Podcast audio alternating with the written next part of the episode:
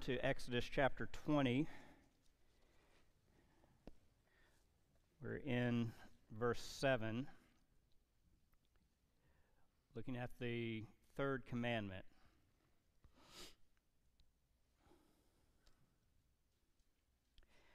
Another week, another commandment, another reminder of how desperately I need Jesus.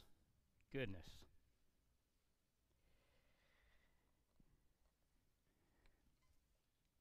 Exodus 20, verse 7. You shall not take the name of the Lord your God in vain, for the Lord will not leave him unpunished who takes his name in vain. This is the word of the Lord. Let's pray.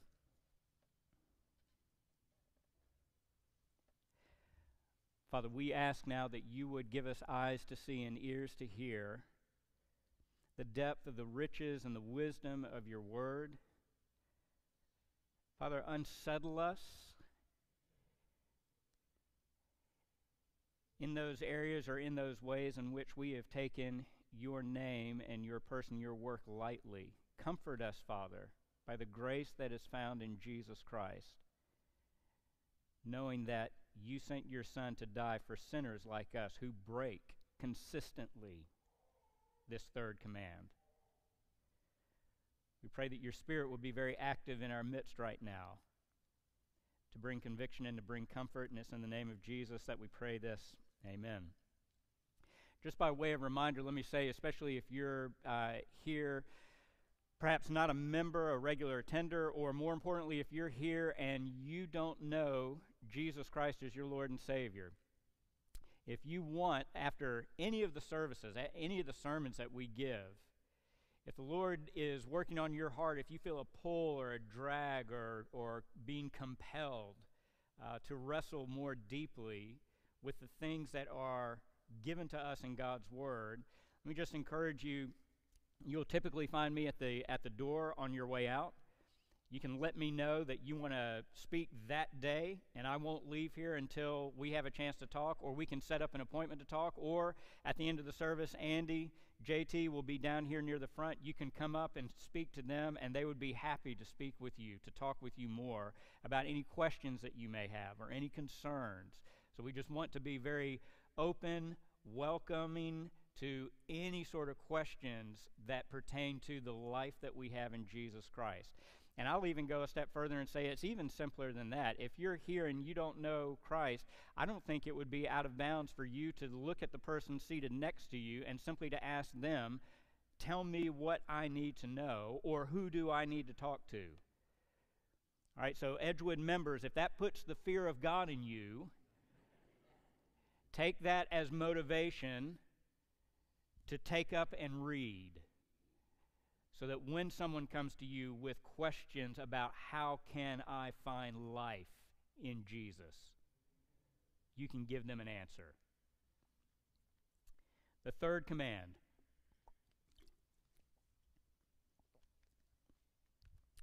typically, when we approach the third command, we view it as a prohibition against either profanity or using the Lord's name in vain. When we use God or Jesus or the name Christ in some sort of an exclamation when we're shocked or surprised or when we're angry. We make it in some sort of a into some sort of a derogatory term that we just sort of hurl out. Of course, culture and society around us, this is uh, increasingly prevalent. It's not uncommon, of course, especially if you have kids or grandkids, for your kids to go to school and you find that their language on this count or in this regard is very easily and dramatically shaped because people throw around God's name without thinking twice about it. But because that's the way that we typically understand this third command, and we don't think or consider that there are greater depths to what's being revealed here. I think it's easy for us as Christians, especially if you've grown up in the church, to think that as long as I don't use the Lord's name in any sort of profane way, I'm not running afoul or running contrary to the third command. I'm good. And I just have to say, before we even got to this morning, I was thoroughly disabused of that notion.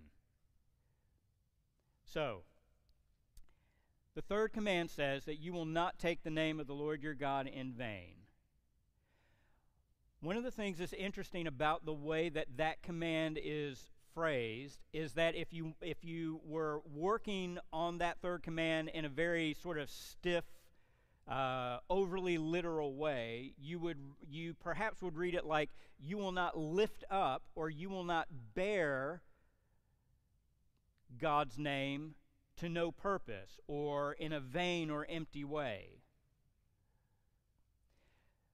So I say that up front to say that I think just on the, the, the wording, the, the language that's used in the command, there's more at stake here than just merely what we say with our mouth concerning God's name.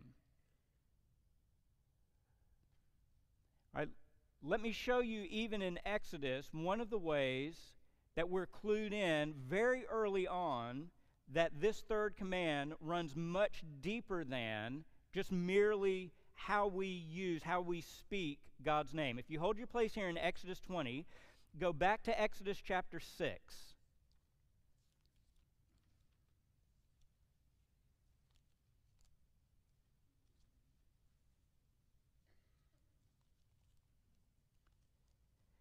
Exodus chapter 6. Look at verses uh, look at verse 3. God says to Moses in Exodus 6 3, I appeared to Abraham, Isaac, and Jacob as God Almighty, or as El Shaddai. But by my name, Lord, or Yahweh, I did not make myself known to them. What is the significance of God's name? In Exodus, here, in light of what God says to Moses, God's name is the primary way that he makes himself known to his people. So, God's name is not just a title or a designation for a being. The name of God sums up everything that God is in his nature, in his work, in his plans, in his will, in his ways. If God does not reveal himself to his people in the form of an image, right? Command number two you will not make for yourself any false images. You will not bow down to them and serve them. Remember, we said that that first and foremost has to do with the idea of you will not even make any images of me, let alone other false gods.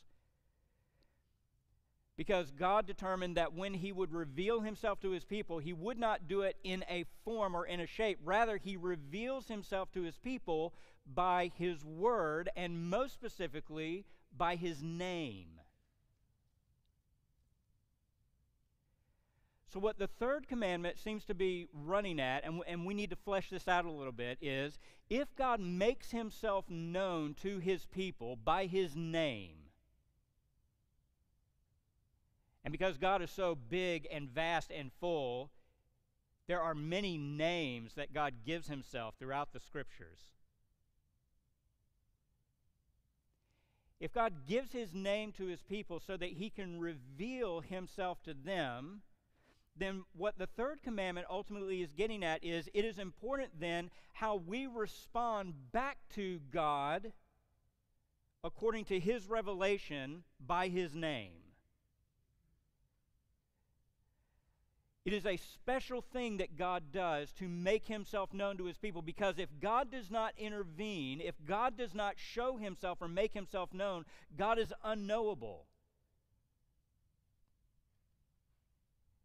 Therefore, when God gives of himself to his people by a name that encapsulates or grabs at some aspect or element of who God is, how we take that revelation, that knowledge of God, and respond back to him is critically important.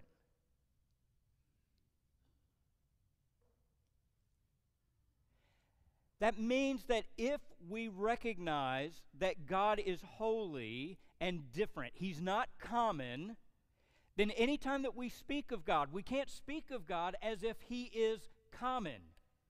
That's part of where the, the taking the Lord's name in vain comes from. You're using the name of God as little more than a substitute for profanity. That's how you're going to take God's gift to you, to us. You're going to turn His gift, His name, into something profane. You can't do that. Not if you know who God is. Not if you know anything about his holiness and his righteousness and his generosity and his kindness and his mercy and his grace. You cannot talk lightly about God.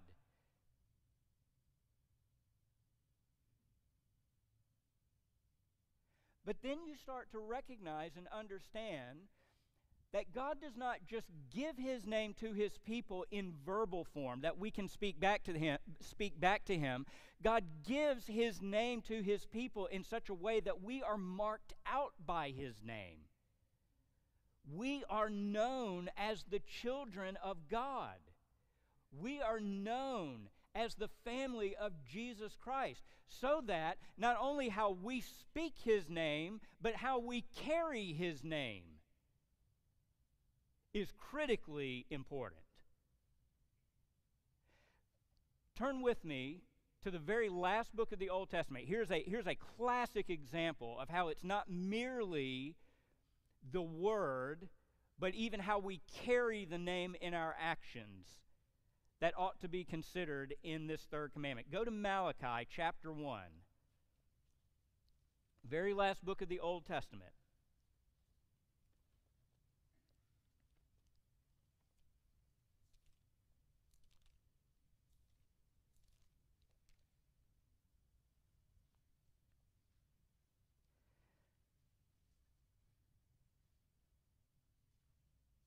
Look with me at Malachi 1, verses 6 and 7.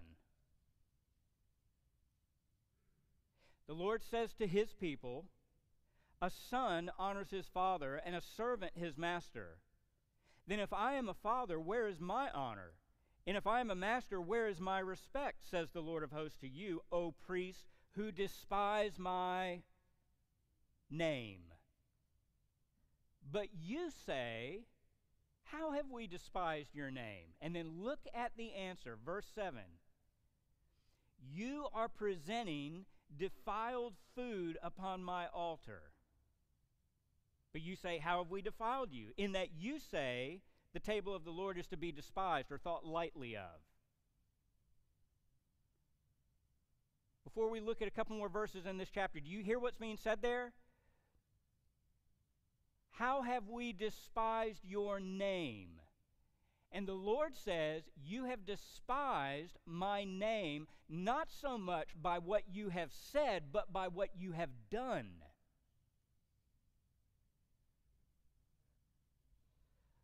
Look at verse 11. For from the rising of the sun even to its setting, my name will be great among the nations, and in every place incense is going to be offered to my name, and a grain offering that is pure, for my name will be great among the nations, says the Lord of hosts. Verse 12, but you are profaning it. You are profaning, abusing my name, in that you say, the table of the Lord is defiled, and as for its fruit, its food is to be despised.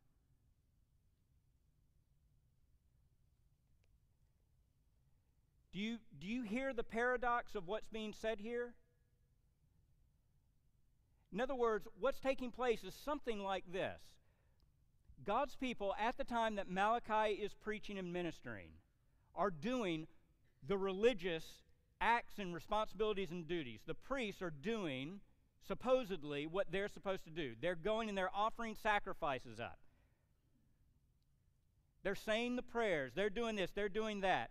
And God says, that even when you do the things that I've commanded you to do, you are profaning. You're making little of my name because of the way that you're doing it.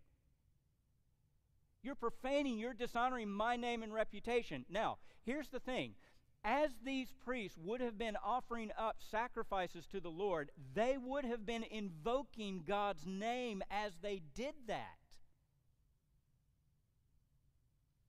They would have been claiming that their actions, that this worshipful act was being done in the name and for the reputation of God. And yet God says, even though you may say one thing, my name is being dishonored by the way in which you do it.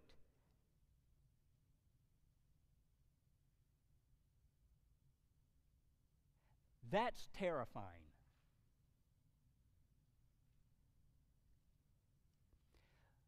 Let's not make it easy or comfortable on ourselves. That means that you can be here this morning, you can be singing with the name of Jesus on your lips. You can be professing that Jesus is our glory and our prize. You can be singing, Oh, praise the name of the Lord our God. And you can look like you are honoring God's name, but in your heart, because your heart and your mind is not engaged in that worship, because your heart and your mind is not aligning with the words coming out of your mouth, you are profaning God's name.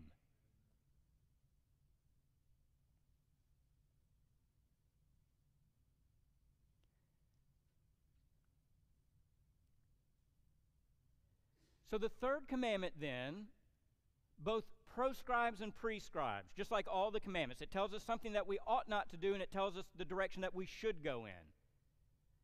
In terms of what we ought not to be doing, we have to think in broader categories than merely speaking or using the Lord's name in vain, although that is clearly at the top of the list. But it is, while it is not less than that, it is certainly more than that.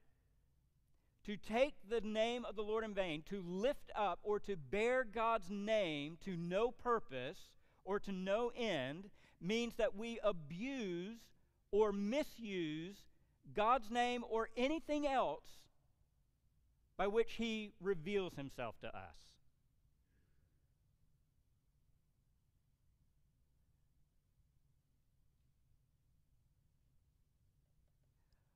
What we're being directed to do if we're not to misuse or abuse or to take lightly how God has revealed himself to us and the ways and the means by which he makes himself known, then what the third commandment is directing us to do is to speak and bear God's name rightly and reverently in our thoughts, our words, and our actions.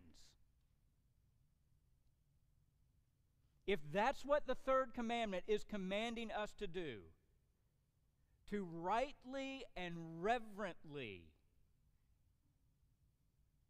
hold God up in our thoughts, our words, and our actions, how are you doing with the third commandment?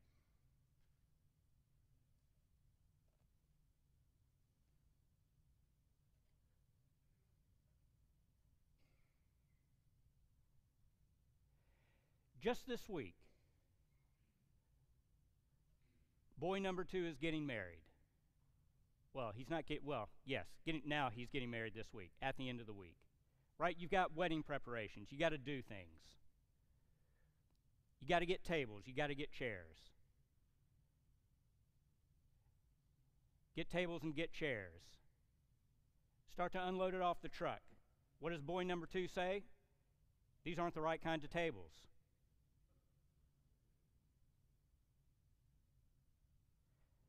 My response I'm not going to tell you what my response was. My response in that moment, because I, as one of God's children, bears the name of my Creator and King.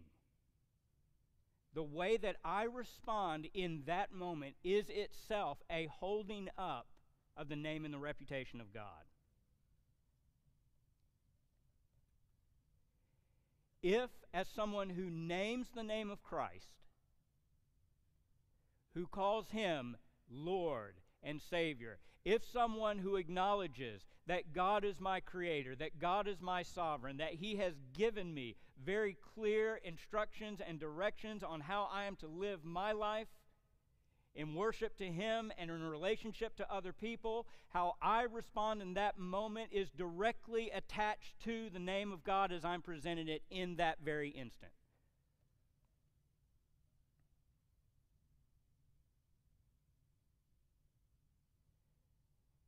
Every time that I sin, every time that I am disobedient, that I fall short, because I bear his name.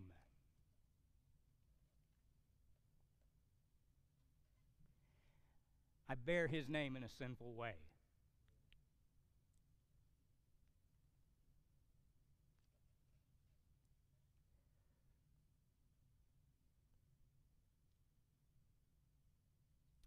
So the third commandment would have us understand that because God has revealed himself first and foremost to his people by names, by his word, because he has attached his name to his people, and we carry that around day in and day out. Any lifting or carrying of that name in our thoughts, in our words, and in our actions that is not congruent with or in line with who God is and what He wills. Anything that does not line up with God that way is a breaking of the third commandment. We have not carried His name as we ought.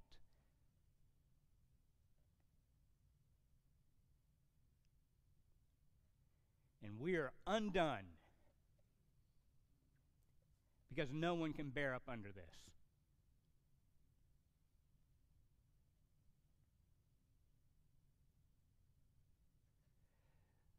By virtue of the fact that God has given us uniquely, His people, His name, it confers upon us special rights and privileges, but it also comes with great responsibility.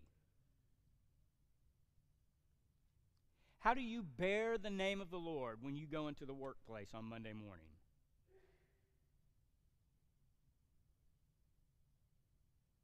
One question may even be do you bear it at all? Do people even know that you're a Christian? Or do you play that very close to the chest? If they do know that you're a Christian, you bear the name of Christ, how are you carrying that name, the name of your Savior and King, into the workplace Monday through Friday?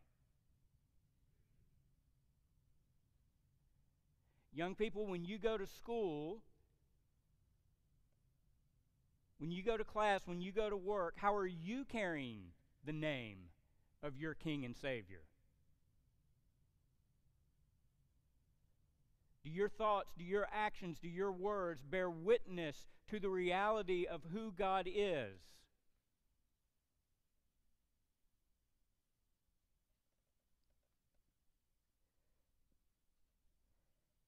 Anyone feel low right now? Anyone want Jesus right now? Turn to John 17.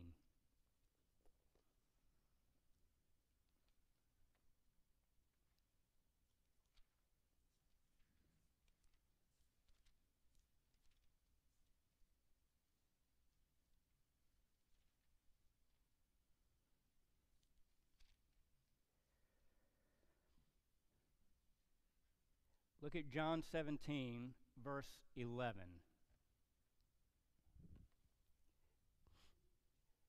This is hope for people like me, like you, who break the third commandment even on our best day. John 17, 11. Jesus says, as he's speaking to his Father, I am no longer in the world, and yet they themselves are in the world and I come to you.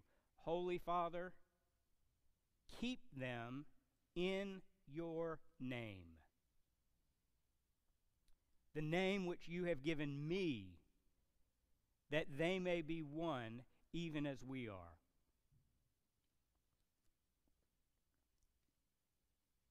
Do you know what gives us the right to continue to bear his name even when we profane it, which we do, even when we dishonor it, even when we dismiss it?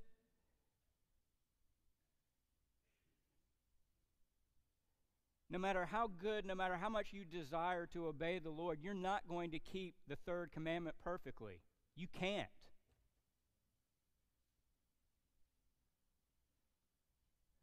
What keeps you in the name of God is the Son of God.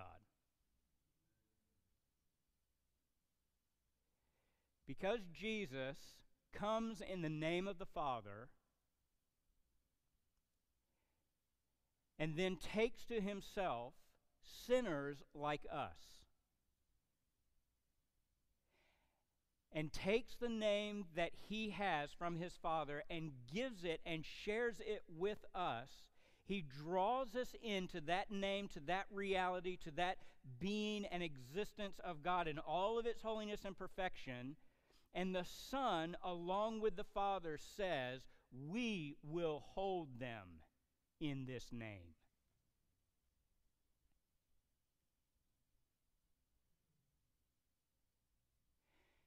You and I do not have the privilege of coming to God over and over again in song, in prayer, in scripture, because we are proclaiming His name to Him, more so because He is proclaiming His name to us. He is a father to us, and He will not cast His children out. He is a good shepherd, and He will not leave us to the wolves. He is merciful and compassionate, slow to anger, and abounding in loving kindness and truth. Therefore, we can always run to Him. He keeps us in His name. But precisely because He is keeping us in His name, that means that as we rightly understand that and we value and treasure the grace of God as it's given to us in Jesus Christ, that means that we cannot just be indifferent to that with renewed appreciation and hope and love and delight in the grace and mercy of God, we ought to say, because God has given us His name and has promised us that we will never have that name or that title taken away from us, we will always be identified by Him. Therefore, God, help us to guard and to treasure that name to the best of our ability through the power of your Holy Spirit. Let me just give you a couple ways in which the church does that. Matthew 18:20 and Matthew 28:19.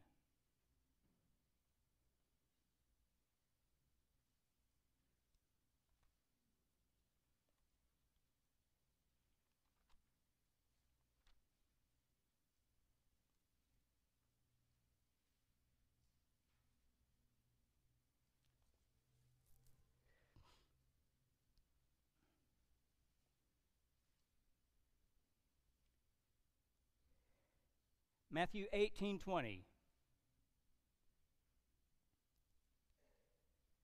For where two or three have gathered together in my name, I am there in their midst. What is, what is he talking about? What is Jesus talking about when he says, Where two or three are gathered in my name, there I am in their midst? Is he talking about a book club?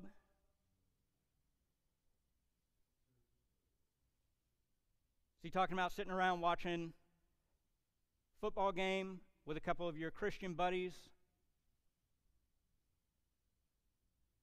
He's talking about when God's people self consciously gather together as God's people,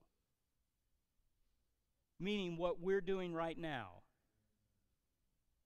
When we gather in His name, Jesus says there is a unique way in which my presence is actively at work in their midst. But the point that we're wanting to get at is when we gather here on Sunday mornings, we are presented with an opportunity to obey or to disobey the third commandment, to bear God's name well or to dishonor God's name in what we do as we gather and worship together.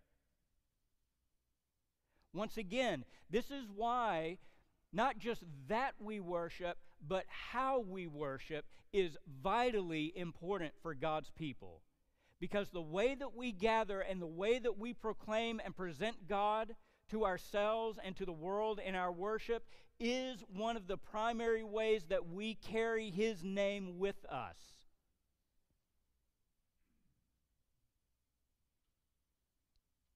Or Matthew 28 when Jesus says that because all authority has been given to him, you go into all the world and make disciples, baptizing them in what? In the name of the Father, Son, and Holy Spirit. Have you ever thought about the fact that when we do things like baptism, even, when we gather on a Sunday morning that what we're doing is granted by, by God's authority, delegated to His church. We are announcing or proclaiming that God's name is attached to this person who is being placed under the water and raised back up again. By the sign of baptism, we are saying that this person carries the name of God in Father, Son, and Holy Spirit. If that's the case, in light of the third commandment, how seriously should we take baptism?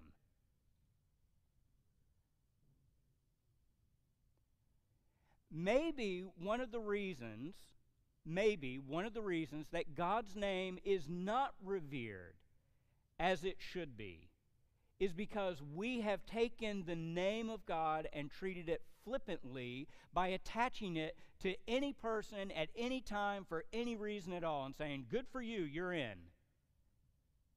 Never stopping and looking, never considering, never asking, Does this person bear the name of God because they have been made new in Christ?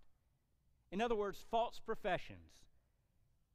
People come and they name the name of Christ for any number of reasons. And then a year, five years, ten years down the road, where are they? They're nowhere to be found. What does that do to the name of God?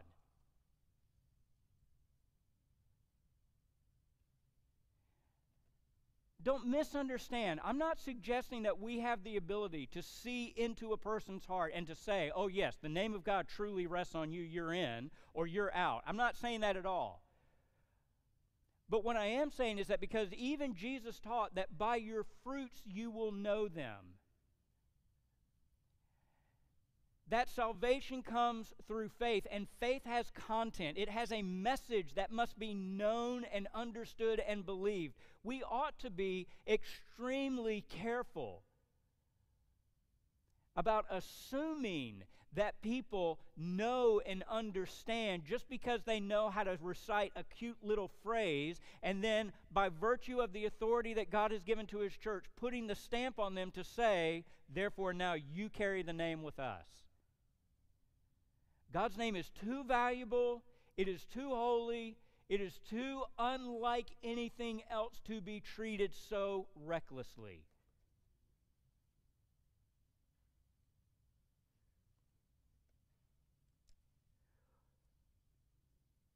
or Romans 2:24. Turn there.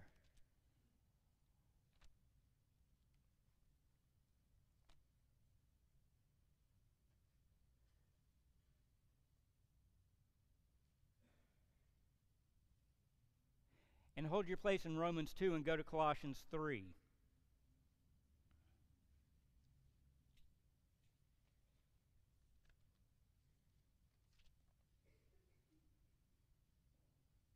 Colossians 3:17. Let me read these back to back. Romans 2, start at verse 23. Romans 2, 23 and 24. You who boast in the law, through your breaking the law, do you dishonor God? For the name of God is blasphemed among the Gentiles because of you, just as it is written. You hear that? When you disobey the commands of God because you put up a false witness to the world around you, you encourage others to blaspheme the name of God based on your disobedience. And then po- phrase positively Colossians 3:17. Whatever you do in word or deed, do all in the name of the Lord Jesus. Whatever you do, all of it is to be done in his name. You, you know what this means, right? You know what whatever and all, you know what that means? All. All that you do is to be done in his name, which means you and I don't have the prerogative to say that my loose language or loose living, oh, well, I'm not doing that in God's name, I'm doing it in my own name. That's not the way that it works. You bear his name every waking moment of your life, every unconscious moment of your life, you bear his name. Everything that we do, whether we sleep or eat or speak or work or play, everything is to bear his name in a way that honors him. And all of this because we are moving towards a day when commandment number three is going to be perfectly fulfilled for us and in us. Last place that we'll go to. Go to Revelation chapter 22.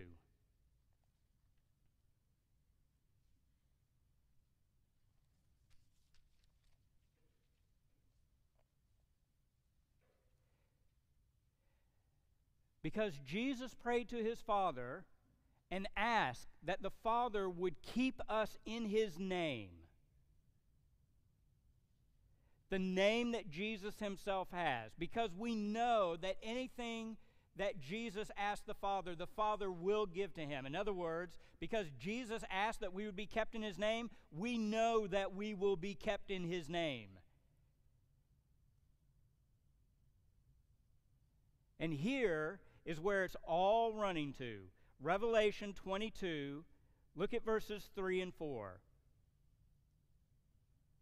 There's coming a time, there's coming an age, there's coming a world in which there will no longer be any curse, and the throne of God and of the Lamb will be in it, and his bondservants will serve him.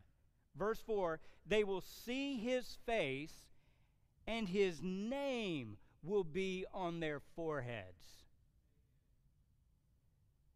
Do you hear that?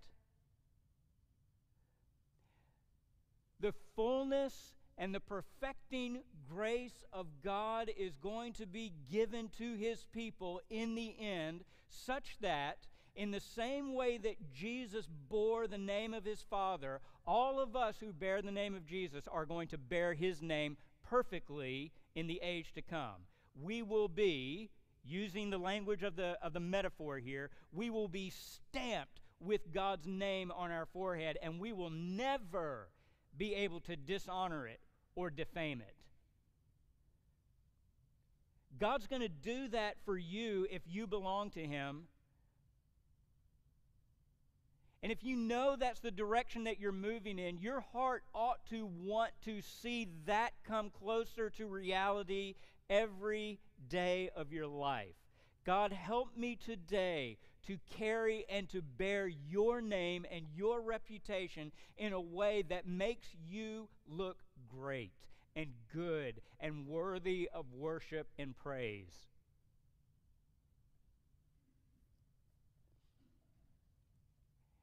And when we find ourselves in those times where we have failed to do that, we run to our merciful and sympathetic high priest and we find grace and mercy to help in our time of need. And we remember that one of the things that we have been promised is not just forgiveness, but the full realization of perfect righteousness in the age to come. There is coming a day when we will carry God's name in perfect joy and delight. Let's pray.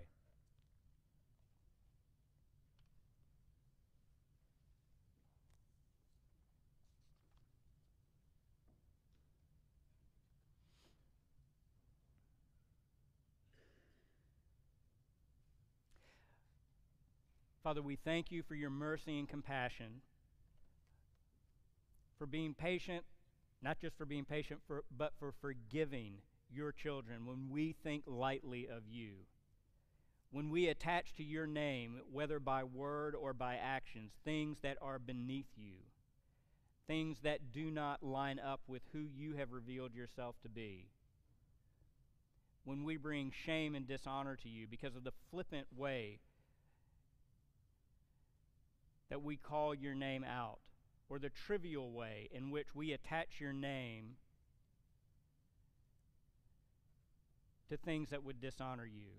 But we thank you and we praise you that recognizing how far short we fall of carrying out this command, this good and right command, that you have provided perfect obedience in Jesus Christ, and his keeping of the third command counts for us.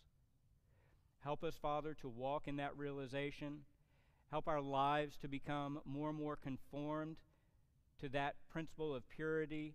And Father, would you create in our hearts a greater hunger and desire for that day when we will carry your name in your presence without any shame, without any fear, and with full confidence that comes from pure, undiluted love. We pray this in the name of the Father, Son, and Holy Spirit. Amen.